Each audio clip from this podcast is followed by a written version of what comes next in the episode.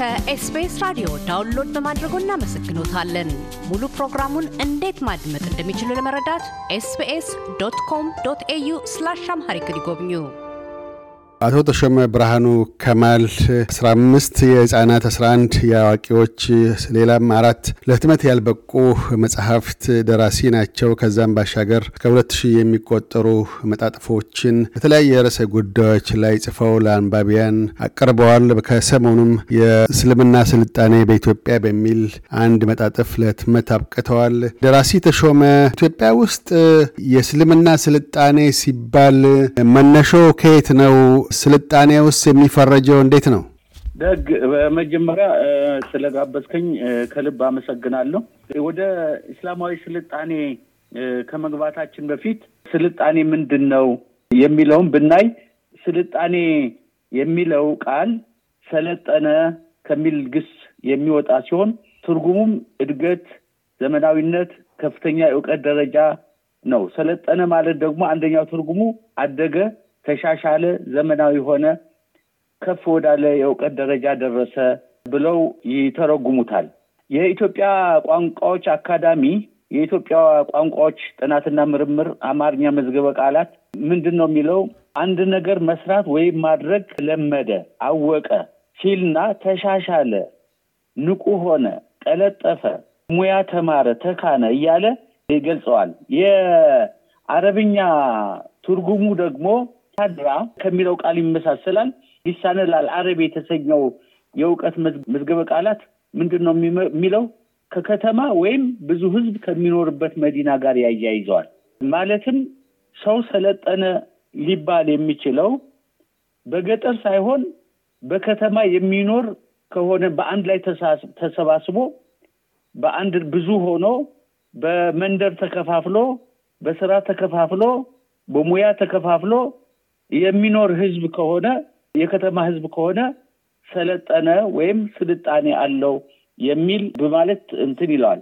ሌላው ዑምራን፣ መደንያ፣ መዲና ተብሎ የሚጠራበት ሁኔታ እንዳለ እንመለከታለን። ኢስላማዊ ስልጣኔ በምንልበት ጊዜ ሀደረቱል አልኢስላሚያ የሚል ሆኖ እናገኘዋለን። ስለዚህ ስልጣኔ ቀደም ሲል እንደተጠቀሰው ማደግ፣ መሻሻል፣ መለወጥ ሲሆን ይሄ መለወጥ መሻሻል ማደግ የሚገኘው ደግሞ በአንድ ላይ ተሰባስቦ በከተማ መኖር ነው። አንድ ሰው ለብቻው ሆኖ ስልጣኔ ሊያስፋፋ አይችልም ማለት ነው። ለምሳሌ አንድ ገበሬ ብቻውን ሆኖ ወይም በየተወሰኑ ቀበሌዎች ያሉ ሰዎች ስልጣኔ አላቸው ወይ ብሎ መናገር ያስቸግራል ማለት ነው። እስላማዊ ስልጣኔ በመሰረቱ ከእስላማዊ ባህሪያት ጋራ ከእስላማዊ እምነት ጋራ የተያያዙ ናቸው። ለምን እስላም በአንድነት መስገድን፣ በአንድነት መኖርን፣ በአንድነት መብላትን፣ በአንድነት መነገድን ያደፋፍራል። ለምሳሌ ነጋዴዎች ለመነገድ የሚችሉት በአንድ ላይ የህብረተሰቡ ተሰባስቦ እየኖረ እንደሆነ ልዩ ልዩ የንግድ ስራዎችን ሊያካሂዱ ይችላሉ። ሱቅ ከፍተውም ሆነ ገበያ ላይ ዘርግተው ሱቃቸው ሊሸጡ ይችላሉ።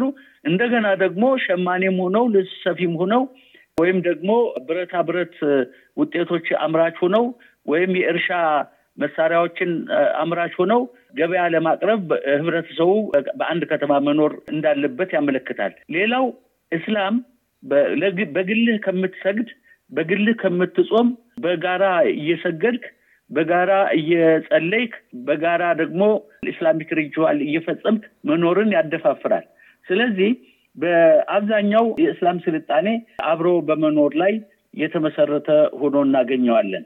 አንዳንድ መረጃዎች እንደሚያመለክቱት ደግሞ እስላማዊ ስልጣኔ የሚለው ቃል በመጀመሪያ የተጠቀመበት ኢብን ኻልዱን የተባለ የአረብ ተመራማሪ እንደሆነ የሚናገሩ አሉ። እርሱ ምንድን ነው ያለው? ስልጣኔን ሀድራ ዑምራን ወይም ዒልም አልዑምራን እንደሚጠቀምበት ይነገራል። ዒልም አልዑምራን የሚለው ሀረግ የሳይንስ ስልጣኔ ማለትም ሳይንስ በተለይ ስለ ማህበራዊ ሳይንስ እድገት የሚያጠና መሆኑን ይሄው ኢብን ካልዱን የተባለው አረብ ተመራማሪ ገልጿል። ኢብን ካልዱን የነበረው ከዘጠነኛ ክፍለ ዘመን መጨረሻ እስከ አስረኛ ክፍለ ዘመን የነበረ ማለትም ከስምንት ሰባ ሁለት እስከ ዘጠኝ መቶ ሀምሳ የነበረ ሰው ነው። ከሱ ሌላ አልታባሪ የሚባል እና አልመስዑድ የሚባል ኢብን ሐምዛ የሚባል እና ሌሎችም የእስላሙ ሊቃውንት ስልጣኔ በማሳወቅ ረገድ ከፍተኛ አበርክቶ እንዳላቸው እንመለከታለን። በአስራ ዘጠነኛ ክፍለ ዘመን ከሚታወቁት መካከል ደግሞ ራፊዕ አልታህታዊ የሚባል ሙሐመድ አብዱ እና ሌሎች በርካታ Islamic ስልጣኔን concept ወይም አመለካከት ያሳደጉ ታላላቅ ምሁራን አሉ። አሁን እንዳስቀመጡት የስልጣኔ ትርጓሜ ገልጠዋል። በተለይም ከእስልምና ስልጣኔ አኳያ እስልምና ስልጣኔ መገለጫ ባህሪውስ ምንድን ነው? መልካም። የስልጣኔ መገለጫ ባህሪው አንደኛው ትምህርት ነው። እንደሚታወቀው ሁሉ እስልምና በቀላሉ እና በአጭር ጊዜ ሊስፋፋ የተቻለው እስልምና ትምህርት በየትኛውም አገር በመላው ዓለም በመስፋፋቱ ነው። የእስላማዊ ትምህርት ቤቶች እስከ ኮሌጅ ደረጃ እስከ ዩኒቨርሲቲ ደረጃ በመላው ዓለም ተስፋፍተው እናገኛቸዋለን። ሌላው እስልምና የተስፋፋበት መንገድ በህግ ነው። በሸሪዓ ህግ የእስላማዊ ሙስሊሞች የሚዳኙት ወይም ፍትሐዊ ስርዓት የሚያካሂዱት ቁርአንን መሰረት በማድረግ ሀዲሱን መሰረት በማድረግ ነው። ስለዚህ የተጻፈ ህግ አላቸው። ይሄም የስልጣኔያቸው አንዱ ምልክት ይሆናል። ሌላው እስላማዊ ፍልስፍና ነው። ያው እንደምታውቀው በመላው ዓለም ዛሬ ትልልቁ አውሮፓውያን including Renaissance ከአረብ ፍልስፍና ከአረብ ስልጣኔ የፍልስፍና ስልጣኔ ከአረብ አመለካከት እንደተወሰደ በርካታ ሊቃውንት በተለይ ክርስቲያኖቹ ቶማስ አኩዊናስ የመሳሰሉት ለምሳሌ በአውሮፓም እንደነ ሬኔ ዴካርት አይነቶቹ እንደገና ደግሞ ታላላቅ ሊቃውንትም እንትን ያሉት ነገር አለ። ስለዚህ በአረቡ አገር እንደነ አቬሮስ፣ አቢቸማ የመሳሰሉ ታላላቅ ሊቃውንት አርአያ የሆኑ ናቸው። ሌላው እስልምና የሚገለጽበት ባህሪ በመድኃኒት ነው። እስልምና በእስላማዊ ሕክምና በጣም የታወቀ ነው። ዘመናዊ ሕክምና ዛሬ እዚህ ደረጃ ከመድረሱ በፊት ሙስሊም ሊቃውንት በጣም ታላላቅ ሐኪሞች ነበሩ። ዛሬ ዘመናዊ ሕክምና የምንለውም ከዛ ከባህላዊ መድኃኒት የመጣ እንደሆነ ብዙ መረጃዎች መጠቅሶ ማስረዳት ይቻላል። ሌላው በእስላማዊ ስልጣኔ የሚገለጽበት ስነ ፈለክ ነው። እንደሚታወቀው ሙስሊሞች በቀላሉ መቼ እንደሚጾሙ፣ መቼ እንደሚገድፉ እና መቼ ከአንድ ቦታ ወደ ሌላ ቦታ እንደሚንቀሳቀሱ ለማወቅ ሰማዩን አይተው ምርምር አድርገው ማለትም አስትሮኖሚካል የሆኑ researches investigations አድርገው ነው። ለምሳሌ ከአንድ የሰሜን ፀሐይ ኮከብ በመቼ እንደምትወጣ፣ ዝናብ መቼ እንደሚመጣ ወይም ዘመኑ ምን እንደሚሆን የሚመራመሩበት ስነፈለክ ነበረ። ይህም ስነፈለክ ዛሬ በመላው ዓለም ተስፋፍቶ ከፍተኛ ደረጃ ላይ ደርሷል።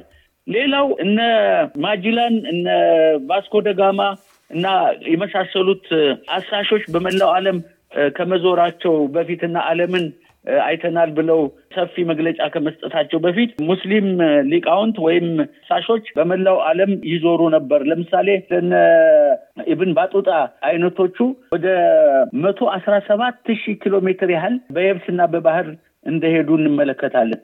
ከዛ በበለጠ ደግሞ አልመስዑዲ የተባለው ሰው እንደዚሁ በጣም ሰፊ የሆነ ግዛት በአስረኛው ክፍለ ዘመን እንደሄደ እንመለከታለን። ኢብን ባጡጣ በአስራ አራተኛው ክፍለ ዘመን የነበረ ነው።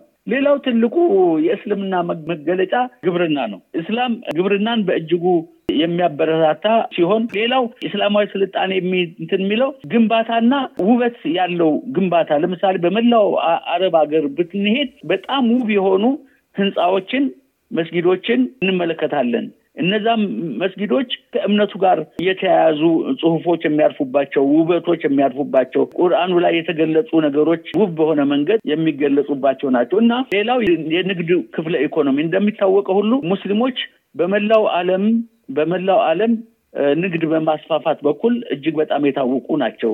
ያለምንም ጥርጥር ከአውሮፓ እስከ ሩቅ ምስራቅ ድረስ የአረብ ነጋዴዎች፣ ሙስሊም ነጋዴዎች ይሄን አድርገዋል። ከንግዱ ጋር ደግሞ እስልምናን ለማስፋፋት ችለዋል። ስለዚህ አሁን የ trade route የምንለው ለምሳሌ አሁን ቻይና የምትለው የ trade route እና ሌሎች ነገሮች ከዚህ ጋር ይተያያዛሉ። እደ ጥበብም እንደዚሁ ምናልባት የኢራቅን፣ የሶሪያን፣ ቱርክን ለምሳሌ ምንጣፎች፣ ህንፃዎች እና ጌጦች ይሄ ጎራዴ ላይ የሚሳሉ ነገሮች በምንመለከትበት ጊዜ እስላማዊ የእደ ጥበብ ስራ በጣም ከፍተኛ ደረጃ ደርሶ እንደነበረ እንመለከታለን።